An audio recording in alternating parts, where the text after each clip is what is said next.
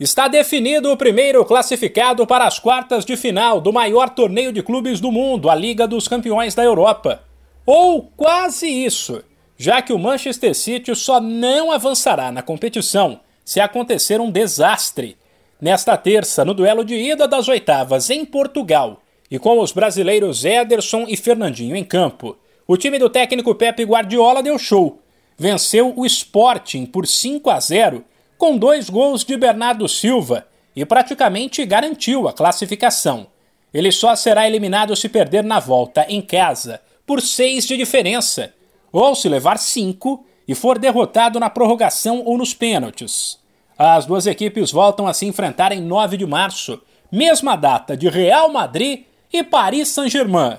No principal confronto das oitavas, o time francês em casa saiu na frente também nesta terça, venceu os merengues por 1 a 0, com um belo gol de Mbappé já nos acréscimos. Neymar, recuperado de lesão, entrou durante a partida e Messi perdeu um pênalti defendido por Courtois, o melhor do Real Madrid em campo.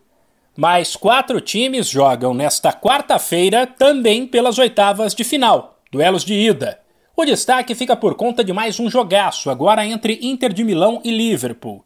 Na briga ponto a ponto com Milan e Napoli pelo título do Nacional, a equipe italiana chega confiante por conta do bom momento, mas também com o foco dividido.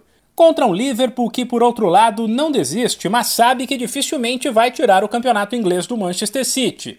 E aí pode talvez dar uma atenção maior à Liga dos Campeões. O outro jogo desta quarta será entre o Red Bull Salzburg e o campeão de 2020, o Bayern de Munique. As duas partidas começam às 5 da tarde no horário de Brasília e a volta será em 8 de março. Sem esquecer que na semana que vem haverá mais quatro duelos de ida das oitavas da Liga dos Campeões: Benfica e Ajax, Chelsea e Lille, Vila Real e Juventus, Atlético de Madrid e Manchester United. De São Paulo, Humberto Ferretti.